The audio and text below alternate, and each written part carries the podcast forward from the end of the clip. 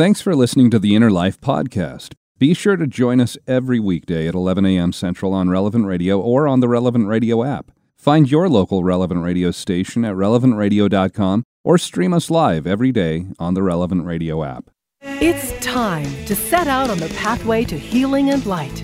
This is The Inner Life on Relevant Radio.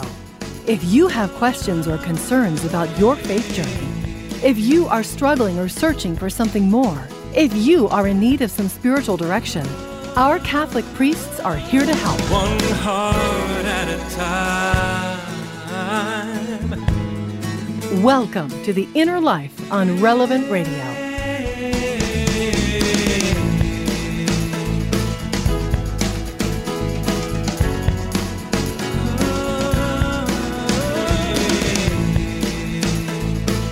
Hello, welcome once again to The Inner Life here on Relevant Radio and the Relevant Radio app. I'm Josh Raymond here on this 11th day of August. It's the memorial of St. Clare. And I'm glad to have you here as we spend another hour together uh, trying to understand how God is working in our lives, trying to understand some of the different aspects of our faith so that we can grow closer to God. Now, do you have a life verse? Have you ever heard of that? Do you even know what a life verse is? This is something that I first heard about when I was in my early teens. I was growing up in a Southern Baptist church and someone at some event or some gathering, they had talked about this idea of a life verse, a verse of scripture, one or two sentences from the Bible that really spoke to you, really resonated with you. Maybe it helps you to refocus in difficult times, or it's an, it's a, a phrase of encouragement for you to hold fast to your faith. And this is something that is popular among evangelical Christians, and there's nothing wrong with it. I, I, think it just naturally kind of comes out of that tradition, that background, where instead of looking to the church, you look to the Bible as that sole source of authority on all matters of faith. Anyway, as a young teenager, I gave this concept some serious consideration, but you know, the Bible is really big. In the New Testament alone, there are nearly 8,000 verses of scripture. So how can you narrow it down to just one? One that speaks to you in some special way. And honestly, nothing hit me immediately. I would be reading different parts of the Bible on different days, and nothing stood out as being that definitive life verse for me and time went by. So eventually, over the next weeks, the next months, I started to forget about this concept. And then at some point, and I don't honestly remember how much later, it could have been a couple years, maybe more, but somewhere after I'd completely forgotten about this idea of a life verse, I happened to read something in the Gospel of St. John, and it really struck me. And it's this simple verse. It's John chapter 14, verse 15. And Jesus is speaking here, and he tells his disciples, if you love me, you will keep my commandments. And I had probably read this many times before, but when I read it this particular time, I thought to myself, wow, this might be the simplest explanation of what it really means to live as a Christian. Do I really love Jesus? And if so, do my actions show that? Am I keeping his commandments? Am I loving God with all my heart, my soul, my strength, my mind? Am I loving my neighbor as myself? And then if I'm not putting that much effort into keeping those, those commandments, well, do I really love Jesus? Or do I love him at least as much as maybe I, I think I do or I say I do? So John 14, 15, that was a verse that really stood out to me. I never actually labeled it as that life verse. I didn't like that title of life verse, but I did think this was a great reminder for me to focus on the basic things when I was trying to live a Christian life. Don't get distracted with other things Focus on the main thing, right? The main thing is the main thing. But then when I was talking with other people about my faith journey, where maybe there was a natural point in conversation and I might want to bring it up, I could never remember. Was it John 14, 15 or was it John 15, 14? The 14th chapter and the 15th verse or the other way around, the 15th chapter and the 14th verse. And you want to know what I found? They both say almost the exact same thing. Jesus is speaking in both places, both verses, to his disciples. And I just read the first one, John 14, 15, where he says, If you love me, you will keep my commandments. Well, the next chapter, John 15, verse 14, Jesus says, You are my friends if you do what I command you. And I loved this. I, it didn't really matter then if I mixed up the order of chapter and verse. If I love Jesus or if I am his friend, then I need to do what he calls me to do. I need to follow his commandments. Have you ever boiled down love and friendship to this basic idea? Doing what is asked of you because that other person, you love them. And I really think this is true love. True love, it makes us want to do whatever is asked when we're asked to do something by that person that we love. And it kind of goes back to that old cliche actions speak louder than words. So, in your home, if your wife or your husband, if you're married, if they ask you to help with something around the house, how do you respond? Do you help immediately with a good attitude or do you find yourself maybe grumbling a little, dragging your feet? And then ask yourself that about God. When God asks you to do something, what is your response? Do you have that resistance, that reluctance, or do you immediately and joyfully respond? That can kind of give us an indication as to where we are as far as loving God or loving our spouse or loving our neighbor. And I know obedience isn't always easy, doing what somebody else asks us to do, especially when they're in that position, maybe where they have authority over us. But this is what we are going to talk about today on the inner life being obedient to God in all the ways He asks us to do things. And then also, we're going to look at those relationships, being obedient to those, individual, those individuals that God has placed in roles of authority over us. So it might be a difficult topic, but something very important for us to look at here. And joining us for the hour to help us look at obedience, how we live this out in our lives. Father Sam Martin is back once again as our spiritual director. Father Martin is a priest in the Diocese of La Crosse, Wisconsin, and he is the pastor of Holy Name of Jesus Parish in Wausau, Wisconsin. Father, welcome back to the Inner Life. Glad to have you here today. Oh, Josh, this is a great topic, and it's a beautiful day, and uh, maybe each one of us will take a little step in the right direction. And uh, I've been listening intently this whole time here, Josh. So I think uh, that's a good start to the show, at least for me. well, good. And now I'm going to listen intently to you as I ask you a couple questions about obedience. First of all, um, you specifically as a Catholic priest, you know, all Catholic priests take certain vows. One of those is obedience. And uh, from kind of your firsthand perspective, why is obedience so important, not only in the life of a priest, but of any believer? Well, there are lots of reasons, I suppose. I mean, one idea comes to mind. St. Paul says faith is passed on by hearing. So there's something about uh, listening, and that is a you know a docility of the heart and openness that Mary receives God. It's the greatest human activity. So because she listens, she's docile. She it, her last recorded words, "Do whatever He tells you." That's how she lives. So because of her um, her disposition of listening, uh, she could receive the Word became flesh and, and dwelt among us, and so that Jesus comes into an obedient heart uh, that seems to show this trust and this uh, this great capacity for re- receiving. And uh, so, why is obedience important? Well, it's um, we see it in Jesus, and He's the role model for all Christians. That what He did, the life that He lived, He says, "Now you come and follow." And the imitation of Christ is is how people become, you know, heroically good. Uh, no one does it on their own, and the saints never knew they were saints, but it says about Jesus in the letter to the Hebrews that he learned obedience by what he suffered. So I always think that's an enigmatic, it's a mysterious uh, phrase. I realize I don't think that I'll ever plumb the depths of it completely, but it it does suggest that obedience is difficult. It's um, and if a priest is to be an alter Christus, another Christ, then he's going to have to imitate Jesus. There should be something about him that uh, points to the Lord, and obedience is something that Jesus listens to his Father. That great uh, scene the night before he died in the Garden of Gethsemane. That uh, Father, let this cup pass, but not my will, your will be done.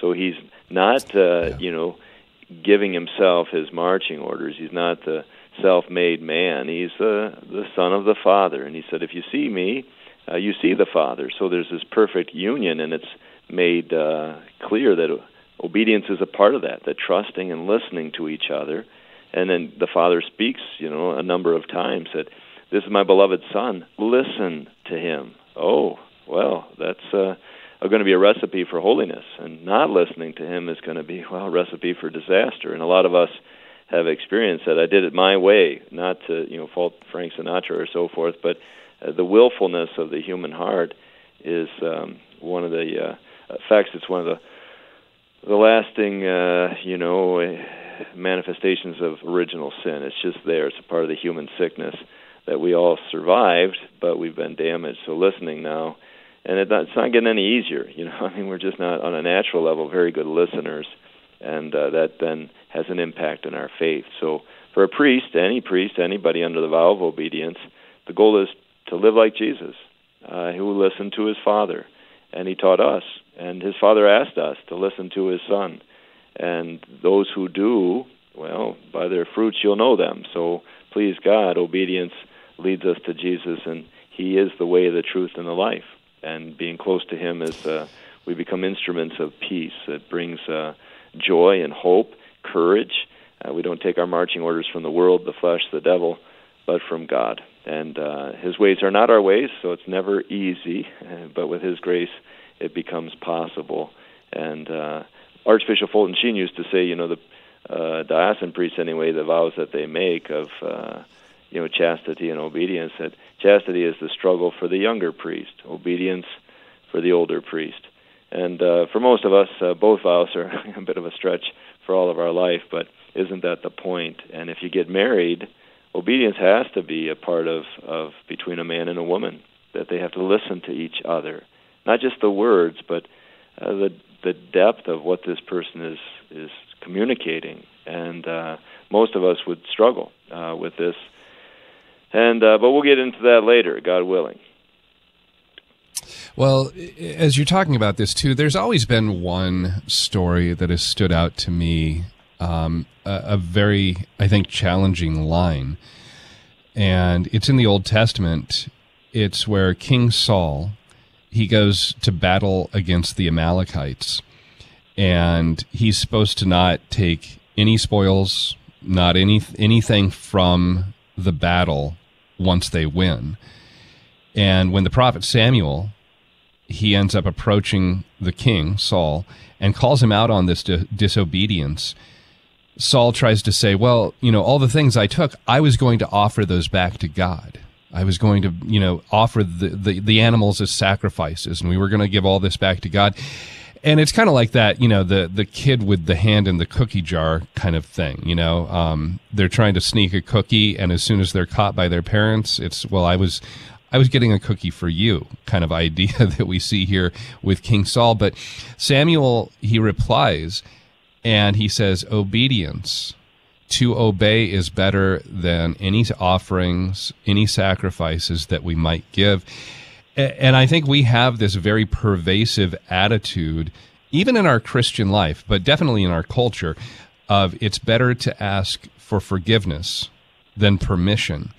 But that really is counter to what we hear Samuel tell King Saul that obeying is of primary importance compared with offerings or sacrifices. It, it, it's always just stood out to me to obey is better than sacrifice.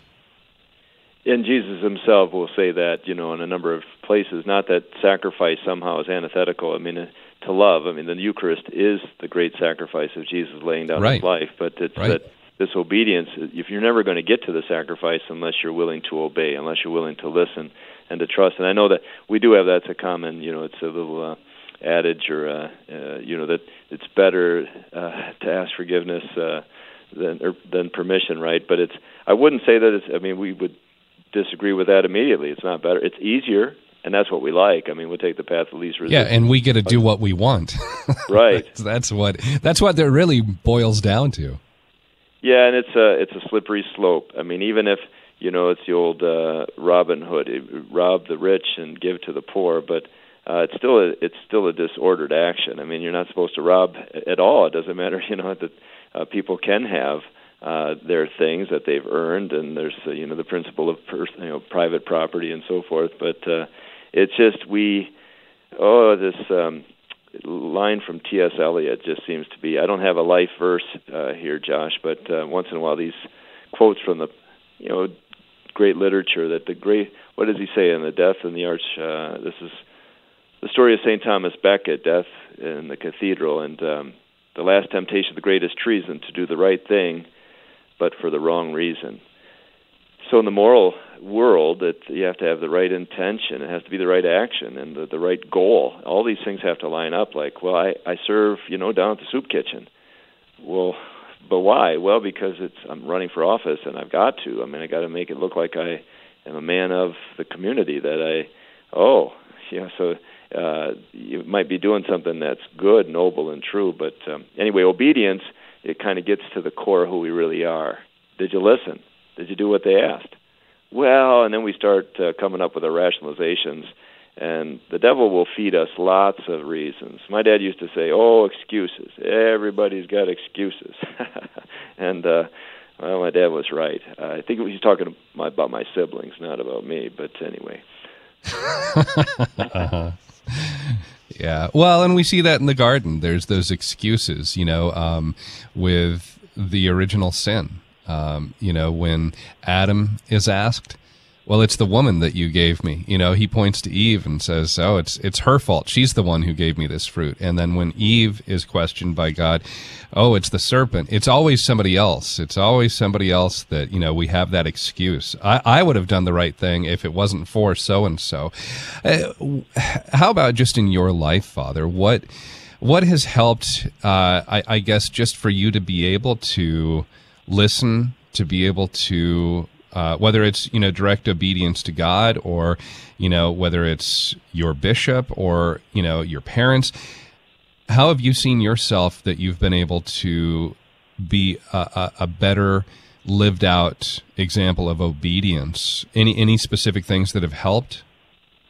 Yeah, that's a great question. I think uh, you know the first thing that comes to mind. I think of my parents and my grandparents and the role that their devotion to Mary always played. Uh, the, just a kind of simple piety of a little, you know, we were all farming uh, communities in southwest Wisconsin, and uh, the rosary was always a part of the piety that I learned from the time I was little. And I think of all the people that are, you know, impactful in our spiritual life, the most, of course, remarkable is Mary, the Mother of God, and uh, of course Jesus as a divine person, the Holy Spirit a divine person, the Father divine person. But as as far as human beings, I think that Mary, I mean, she is the role model for us. She's the completed Christian, the one that that did listen to him and did whatever he asked, even if it's very clear that she doesn't understand, that she stores up things in her heart. But look at how like her obedience allows her at that uh, you know that the archangel Gabriel says, "Mary, do not be afraid." And so she only has a question or two where the devil's got a lot of questions and he's just looking to punch a uh, some sort of hole through your argument. He's looking for a loophole, and he's going to find it sooner or later because he just he doesn't care about the truth. He just wants to do what he wants to do. Mary just had basically one question: Is this what God wants? It is. Then be it done unto me according to thy word. That she finds that to be enough. That when a person is obedient, they're not looking for a way out or a way around it or a way to, you know, excuse myself for the behavior that I'm going to do anyway. They're looking for freedom and they know that it's just simple. If this is what God wants, then we do it. And if it's not what God wants, then we refrain from it. So I think that in my own life that my parents, they we just kind of grew up praying the rosary and that's become a, a part of my life. It's I will say it's not the easiest devotion. I think that I get distracted a lot. But now that you you know you ask this very pointed question like where would you say the strength or the the practice of obedience in your own life? I mean when you've had struggles, and I would, as a concrete illustration of a struggle like COVID, when we weren't able to have our churches open, and uh, that, I mean, I, I had to pray a lot during that time not to be, you know, like frustrated or you know, to say the bishops have let or whatever. I mean, that we're human and we feel like we're failing, and I'm just going to open the church and do it anyway. No one's going to tell me what to do, and uh, you know, I think we'd handle you know things differently next time. Uh, but even so, that was a hard time to be obedient uh, you know, to things that I I didn't know if this is the right way for us to respond uh, to the the struggles, the fear, uh, all the things that COVID entailed. So, but I I think that praying the Rosary, any devotion to Mary, wear the scapular, visit a Marian shrine, uh, lots of ways of growing closer to Jesus through Mary. uh, including St. Louis de Montfort's total consecration, I would say that she is a, uh, a fantastic advocate. Uh, she'll really help us with with that um, beautiful way of life of being obedient, trusting, and uh, being docile. Our spiritual director here on the Inner Life today is Father Sam Martin. He is a priest in the Diocese of La Crosse, Wisconsin, and we're talking about that virtue of obedience, not necessarily an easy thing to live out. When have you had to exercise obedience in your life, even if you didn't want to, or maybe especially if you didn't want to, where you thought uh, you knew better or you you wished you could make that final choice, that final decision? Uh, what helped you to come to a place where you were finally willing to submit to whatever that authority was, whoever that might be, uh, be obedient to that direction that was given to you? Maybe there's an area in your life where you're really struggling to be obedient. Maybe to be obedient to God's leading in your life and you'd like to talk with Father Sam Martin, well, you're welcome to call and speak with him at 888-914-9149. Again, that's our studio line here, 888-914-9149. You can also email us, innerlife at relevantradio.com, and we'll continue our conversation shortly here on Relevant Radio and the Relevant Radio app. Today, we'd like to thank Vincent, who's listening in Illinois, for donating his Cadillac. Join thousands of other listeners in donating your old vehicle today by visiting relevantradio.com slash car.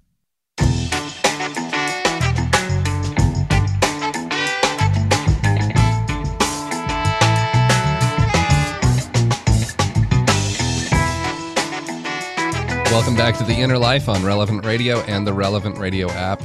That's a good bumper. I like that one. What what is that, Nick? Is that anything that Good luck with that. All right. All right.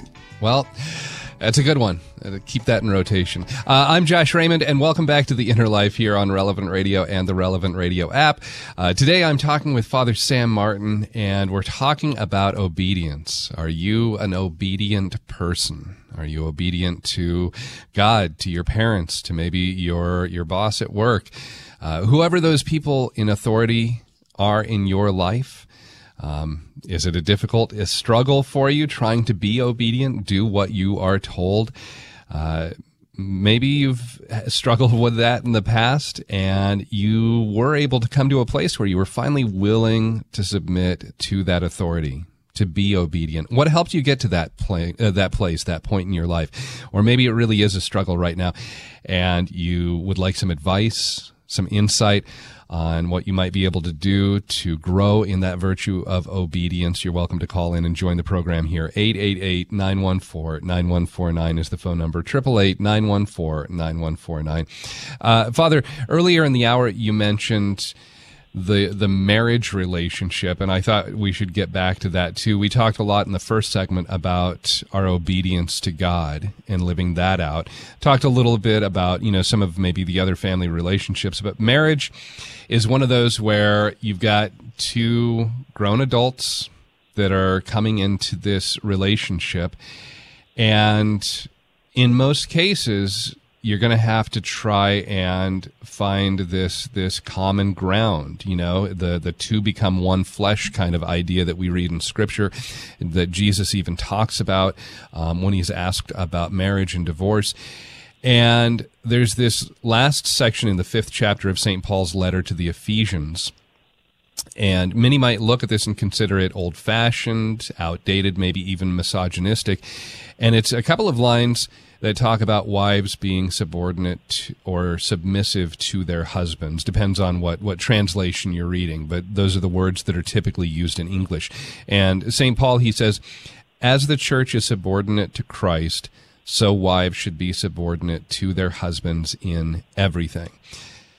Now, if you keep on reading, then Paul he says far more actually to the husbands about how they're to love their wives in the same way that, that Jesus loved the church to the point of handing himself over for the good of the church, giving himself up. So Paul talks about how a husband is supposed to sanctify his wife, uh, again, following Christ's example. Um, but this passage, it's it's one of those where it's I think very hard in our contemporary society to look at this and say, how do we live this out, especially with maybe this being taken advantage of in the past for men to wrongly justify oppression or dominance over women. Um, you know that that's obviously a wrong understanding of what Paul is saying here. Can you kind of help us understand what Paul is telling us as he's writing about the marriage relationship and that obedience and love that that uh, occurs in that marriage? Well, St. Paul, I will say that uh, I have been reading the scriptures for many, many years, and I think I'm starting to understand him a little better. But uh, so it's the Holy Spirit and the work that He does in our heart and soul and our mind. And uh, keep in mind, of course, original sin shows itself in many ways, and sexism is one of them, and it'll probably be here in some form until the end of the age. But uh, now we never correct, we overcorrect. So then we get nervous about language like this wives be submissive or subordinate. And of course, the model, I mean, a picture is worth a thousand words. So, Jesus, the night before he dies, he wraps a towel around his waist and he kneels down and he washes their feet. And it's all men in the room. I mean, this is the Last Supper. And so he says that this is love. Love is service. That, Listen, fellas, that uh, this is what you're commanded to do is um, is I give you a new commandment: love one another as I have loved you. And uh, so he's teaching these men that this is, you know, men want to be heroic, I suppose. Like I'll defend my family. I'll take a bullet if I have to. Would you take the garbage out or you know wash the dishes? Well, I mean, you know, the game's on right now. Are you kidding me? I mean, that's a I uh, got bigger, more important things to do. Well, love is sacrificial. It serves, and so wives be submissive. It was. um Paul's way of saying that the, the wives allow your husbands to serve. Expect that they they by God's divine mandate that they need to give their life as a sacrifice. Why wouldn't God tell the women that? Well, they kind of do it instinctively, I think, more than because of the nurturing spirit. Many women will become mothers, and so they they make lots of little sacrifices all the time. I mean, they it's a part of the genius of women. Uh, Pope John Paul would write about the the gifts that God gave to women, and for men, uh, this is something that Jesus highlights: is that love is humble, it's willing to serve, and so he, of course, gave his life for his bride, the church. And uh, of course, the, the big heroic thing. That's what the guys want. They just, you know, let me die. This is what Peter says that I'm willing to die for you right now, Lord. And Jesus has to remind him that you're not, and you're going to betray me not once but three times. That um, someday you'll be led where you'd rather not go, and then you'll be ready. And you know, like the uh, you can hear that their desire to be heroic. You know, the sons of thunder, like we want to place at your right and your left. Can you drink the cup that I must drink? Oh, we can. And Jesus said, Well, you will, but not now. It'll come much later, after you receive the Holy Spirit. So, uh, to be submissive or to be subordinate is is to allow and to expect that the other, you know, spouse will also serve, and not to just do everything for them. Uh, you know, that's, you know, it enables bad behavior and uh, there is a hierarchy, a sacred order. Uh, maybe the husband more often the head, and the woman more often the heart. But um, and it's not a one size fits all. Every marriage is somewhat unique, I suppose. But sure. uh, yeah. what is, you know, commanded by God is to love one another, and to show uh, that the willingness to do little things uh, sometimes aren't even noticed, but even so, they're important. And those little things uh, tell which way the wind blows. They tell that I do the big things. I, that's all I, you know. Well, our ego can be in that. Are we willing to do little things that only God sees out of love for the other? So I think um, I don't know if that explains it uh, very cogently, but I know that we get tongue-tied when we get close to this one, and it's not often chosen at weddings anymore because it's just not so politically correct. And yet, St. Paul, uh, his theology is is very uh, profound and relevant as right. Much now as it was then.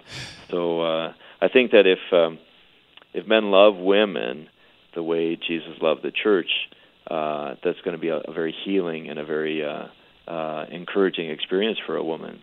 Uh, so then she's going to gladly serve. That just by her nature she does anyway, but she likes to, you know, uh, know that these things are appreciated, that they're never take it for granted. And also, they're reciprocated. That he's serving her all the time. He's looking for ways. How can I make her happy? How can I help her to grow closer to God? How can I help her to really flourish as a human being? What are the little things that I can do to help her be the best version of, of what God wanted her to be? and that becomes um, the great adventure of uh, fidelity. And and you have to ask God for help because every person is a bit of an enigma wrapped inside a mystery and so forth. Uh, I think that was Yogi Berra, but um, anyway, uh, so that's where we're at about Ephesians five. And uh, I said, "This, um, you're putting me in harm's way here today because." Uh, well, no, I, I really like what you're saying, Father, about uh, you know allowing uh, that person to serve that that husband in that role of husband or father, because you know that's one of the the great problems in our contemporary society is so many men who are absent from that role in their family as husband or father or both. Um, it, it, might be physically absent, you know, that they they absolutely left, but it, it could also just be a man who is emotionally or mentally checked out and not behaving and leading his family in the way that God requests of him.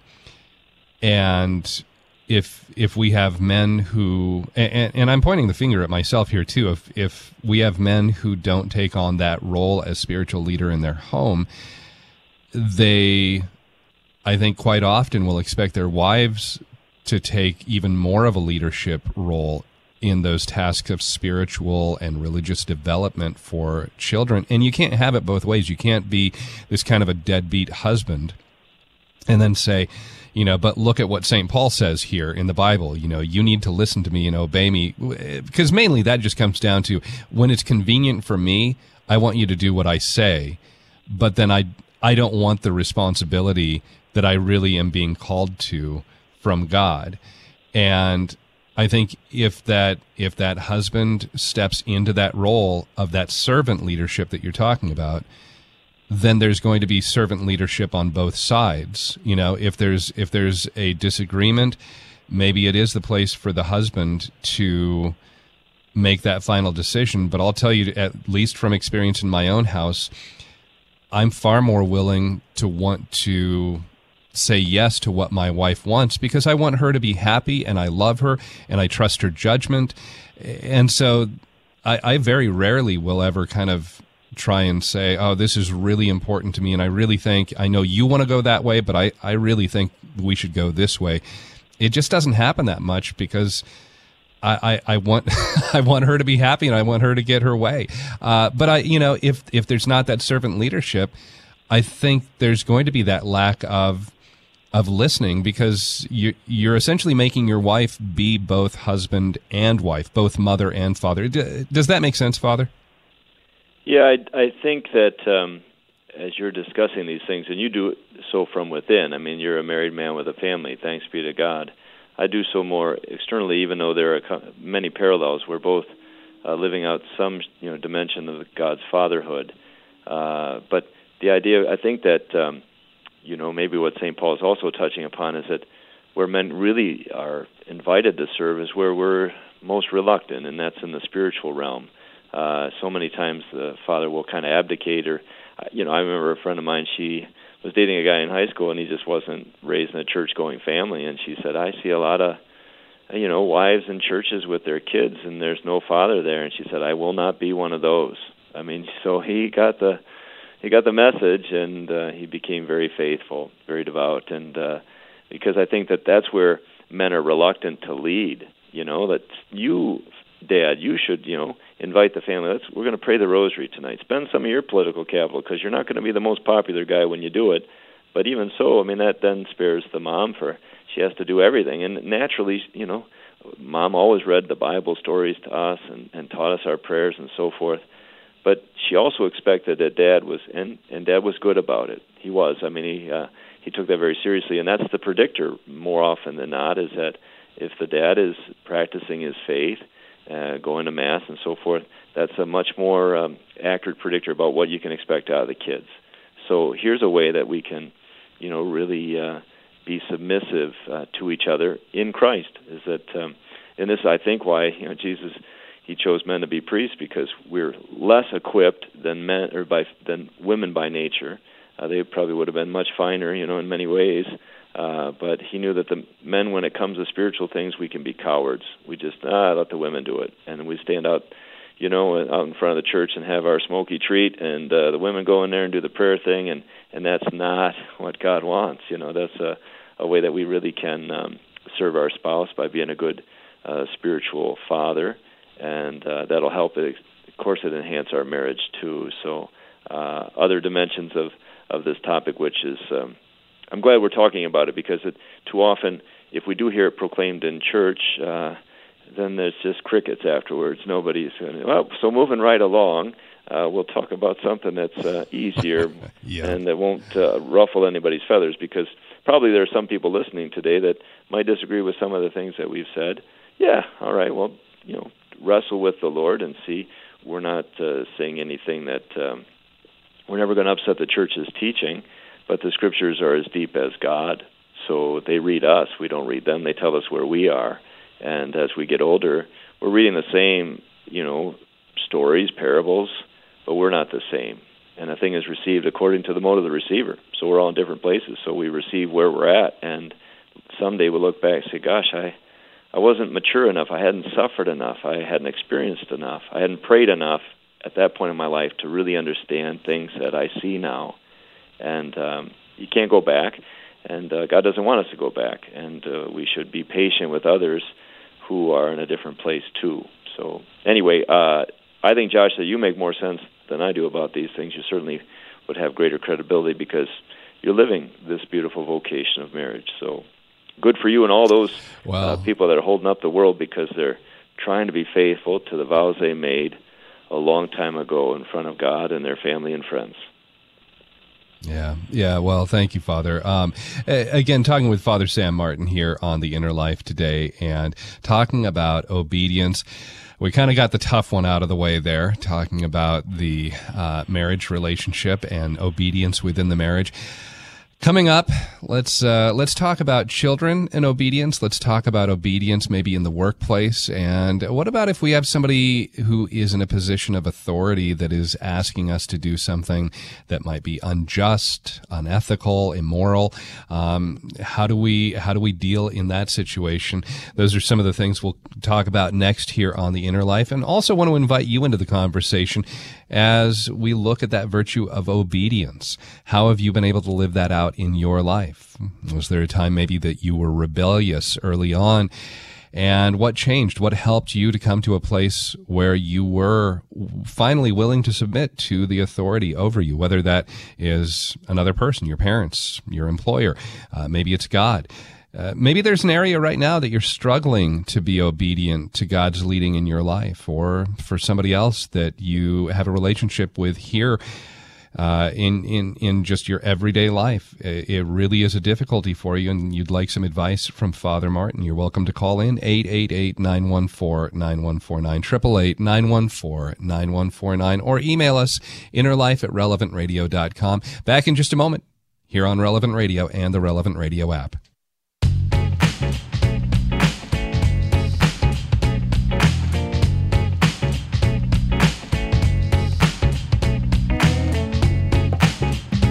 Thanks for joining us here on The Inner Life on Relevant Radio and the Relevant Radio app. I'm Josh Raymond, and I'm joined today by Father Sam Martin. He is a priest in the Diocese of La Crosse, Wisconsin, the pastor of Holy Name of Jesus Parish in Wausau, Wisconsin, and today talking about obedience. Are you an obedient person? You know, or is that a real struggle for you, uh, especially maybe with one person? You know, maybe that one person who is in that position of authority over you. It's hard for you. Oh, it just rubs you the wrong way having to follow their lead, having to do what they ask of you. Uh, maybe you've been able to work through that kind of a relationship and be able to come more to a place of being at peace in being able to submit to that authority and be obedient. What helped you on your journey? Or maybe it is that struggle and you need some advice. Maybe it's a struggle being obedient to God in a certain area of your, your life and you have a question for Father Sam Martin. You're welcome to call us 888-914-9149, 888-914-9149. Uh, Father, so we, we talked about obedience to God. We talked about obedience within a married relationship. Let's talk about children for a moment here. And I think there's two different sides of talking about children and obedience because if you're a parent, you might have this ideal of you, you, know my children i want them to obey in everything i ask of them. Uh, and not only obey i just want them to have a great attitude when they do it. But then we also don't want them to just be kind of these mindless automatons these these worker bee drones that don't have the ability to think for themselves. So there's that side a parent looking at their children especially if they're young but then there's also all of us who we are somebody's child. And if your parents are still living, then as an adult, you have that role of them in, you know, even though it's a bit more removed, still they're in a position of authority over you, and you should honor and you should obey your parents. And so uh, maybe we can look at this from the standpoint of a parent of a young child, but then also being an adult who is the child of an elderly parent.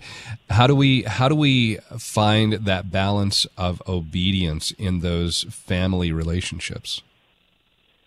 Well, again, it probably is best if we have that relationship with the Lord. Then it gets uh, you know from the top down. It's it, how kids learn from consistency, right? So if there are certain rules and so forth, and then they're enforced, then how the kids start to understand that this is my own best interest too. And but I was just writing down a few notes here about like obedience is best taught by example. So uh, like if a if a pastor in a parish is just always uh, publicly speaking against the bishop or the pope, and yet he wants people to respect him. I mean, you're cutting the legs out from underneath you. I mean, the classmate always says it's like blowing the bottom of your pulpit right out. I mean, how could you expect of them what you don't demand of yourself. So it's the same with if kids are learning through you know their religion class, CCD or whatever that we're supposed to keep holy the Sabbath, and that means going to mass, but we never do. They're going to wonder about that. Then then I have to keep rules that my parents, but they seem to you know there's some rules that they are not really obeying, and so. Uh, I think that example is going to be always important, and that's one more reason for us to have, uh, you know, as parents, we obe- our obedience to God, and that's uh, for our whole life that we are His children. We get older, and uh, hair falls out, and we get wrinkles and so forth. But at heart, we're God's children. That's what we are now. What we're going to be later has not been fully revealed. But even so, this obedience, our kids will learn it better if if we're still living our own obedience uh, first to God, and uh, if we have adult parents that are alive and so forth. Um, we owe them respect, even if. Uh, at some point there's a little more it's not the same application right? I mean a kid uh, you, you just have to make a lot of decisions for them and they might not always agree and we want them to learn how to disagree with charity uh, and with a certain amount of tact. So um, it's all right for them to iron sharpens iron and we want them that when they come up against something that they don't understand or that they their visceral reaction is to say i disagree i object okay, well, let's talk about it. You know that uh, you will know the truth and it will set you free, and that helps them to develop that very uh, beautiful gift that I don't just you know shoot from the hip, but I I'm not a doormat either. I mean, I'm trying to find yeah. a path that will lead to real virtue, and uh, and that's the beginning of um, a foretaste of heaven. So maybe I've talked about both in one fell swoop, but I think obedience, whatever it is, is best modeled yeah. by uh, by example, and that's where a priest if he's you know sincerely obedient to his bishop, I think the people are going to kind of detect that. Uh, that's going to be something that they, you know, will learn from his example. Yeah, they pick up side, on it. Sure. Right. If the flip side, if we're always just you know, oh, the diocese and and they want this and they want that, and it's an us versus them. Well, that's just kind of petty, And, you know, and that's um, easy to play that card and make yourself look like a hero. But the better thing is to say that we're part of the church, and the church has, um, you know, we're all important parts. Uh, we're not all the same. There's a certain equality, and there's a certain uh, unity that's fostered by obedience. And there's there's no obedience. You can get uniformity. I mean, that's just uh, you just need a lot of uh, of uh, threats and force. But um, unity is cultivated by obedience and by real trust. Uh, Father, listener who emailed us listening in Albuquerque, New Mexico, and she said, uh, My whole life was ruined because I was so obedient. And after receiving my first communion, I tried really hard to obey my parents in all things. My mom she stuffed me, and I remember eating way more than I wanted because I didn't want to be disobedient. Uh, I became obese. Sounds like maybe that clean up, clean up your plate, you know, before you can be excused kind of attitude. Uh, the emailer says, I, I met this wonderful boy at school. We used to meet at daily mass. He was so devout, but my mother didn't like him. I ended up marrying somebody else that she liked and into a family that she felt comfortable with and this husband of mine, he was materialistic, stayed out drinking. Uh, we had adult uh, entertainment materials in the house. I can go on and on. And she says, I cry when I think about all of this. I feel like I'm being punished for being obedient. And, and I think that kind of leads into where we have somebody else who is, we are supposed to be obedient to them, but maybe they're asking us to be obedient in ways that aren't the best for us. And I mean that could even go into. I, am not saying that's the case here with you know what I'm I'm going to say next, but somebody might ask us to do something immoral or unethical, something unjust to another person. Um, but in the situation with this emailer or with you know those places where we find ourselves, and it goes against our conscience, how can we respond in those moments? Being respectful, giving that honor to whoever is in that position of authority, but staying true to what we really believe we should do in our own life? It's never easy, and you know, for the person who emailed, we pray, you know, that God can begin to heal some of that hurt, and the way to freedom is forgiveness. And our parents can damage us. I mean, they wittingly or unwittingly. I mean, and some of them can be cruel. And then I think it was Father Flanagan, the founder of the Boys Town. Uh, uh, enterprise, he said there are no bad kids. There are some bad parents, but no bad kids. So, um, and if somebody asks us to do something that is uh, is going to damage us, we might not know any better at the time, but as we learn, then we're going to have a choice. And as we uh, grow in terms of uh, we have a little more autonomy and so forth, uh, we can start to make other decisions. And uh, the, you know, in the end, it's the Lord is going to draw us into Himself, and He's going to ask us to pray for our parents uh, who that maybe they didn't know, maybe they did. And anyway, the Lord will have to sort that out. He'll be the judge of each person and why they did what they did. I mean, there's real abuse, there's real brokenness, uh, and but if somebody asks us to do something that's that's wrong, and we know that, then we have a duty to refuse uh, if we're able. And sometimes we're just in a position where we can't um, escape it, you know. So uh, that's a violation of our conscience, and we're not so culpable uh, but we do have a duty to the truth that'll set us free. And uh, in situations where uh, kids can be, you know, real victims, and it's a terrible thing, and that the Lord, He sees all of it and He understands it, and He, uh, the devil wants us to dig in our heels. He just wants to to keep this division because it's uh, uh I mean, we can't make any real progress spiritually speaking uh, if there's just the, these pockets of unforgiveness and we can be completely in the right, you know, that this person did these terrible things. But even so, we're in a kind of a prison, almost self imposed.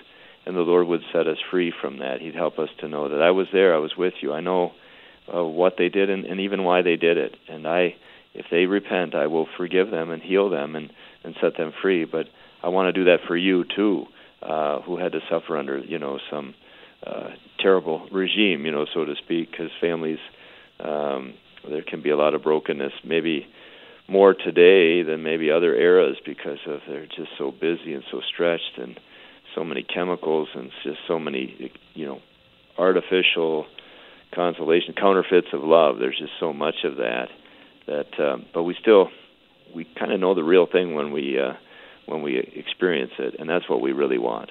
Yeah uh, Father, one other email here I wanted to share. This is from Lynn, and she wrote in said this particular quote by Saint Padre Pio regarding obedience. It keeps me grounded with God and life in general. When I read it, it spoke to me, and I keep this quote among others on my desk at work, and I look at it every day. And the words that she has from Padre Pio, it says, "Where there is no obedience, there is no virtue. Where there is no virtue, there is no good." Where there is no good, there is no love. Where there is no love, there is no God. And where there is no God, there is no paradise.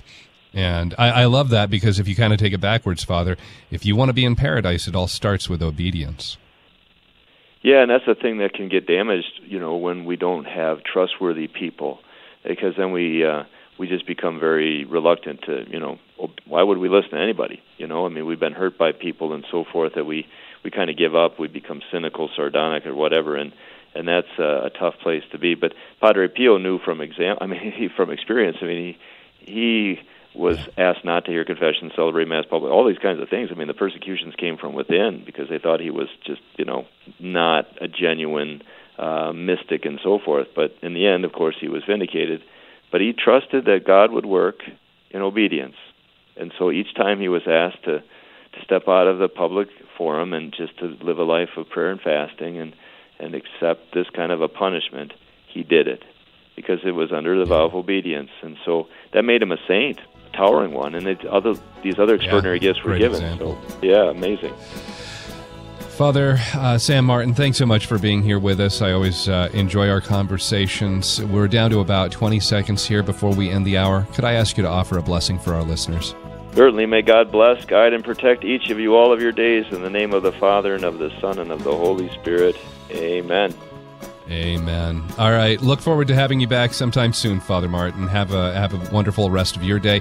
Uh, thank you to Nick Sentovich and to Thomas Engesser for their help in producing the program. Stay tuned. We've got Mass coming up next. Tomorrow, we're going to talk about kind of getting back into the routine of school, especially if you have students at home, and how we don't close out God, prayer, our faith life as we go into that school routine. It'll be a great conversation. I hope to talk with you tomorrow here on The Inner Life.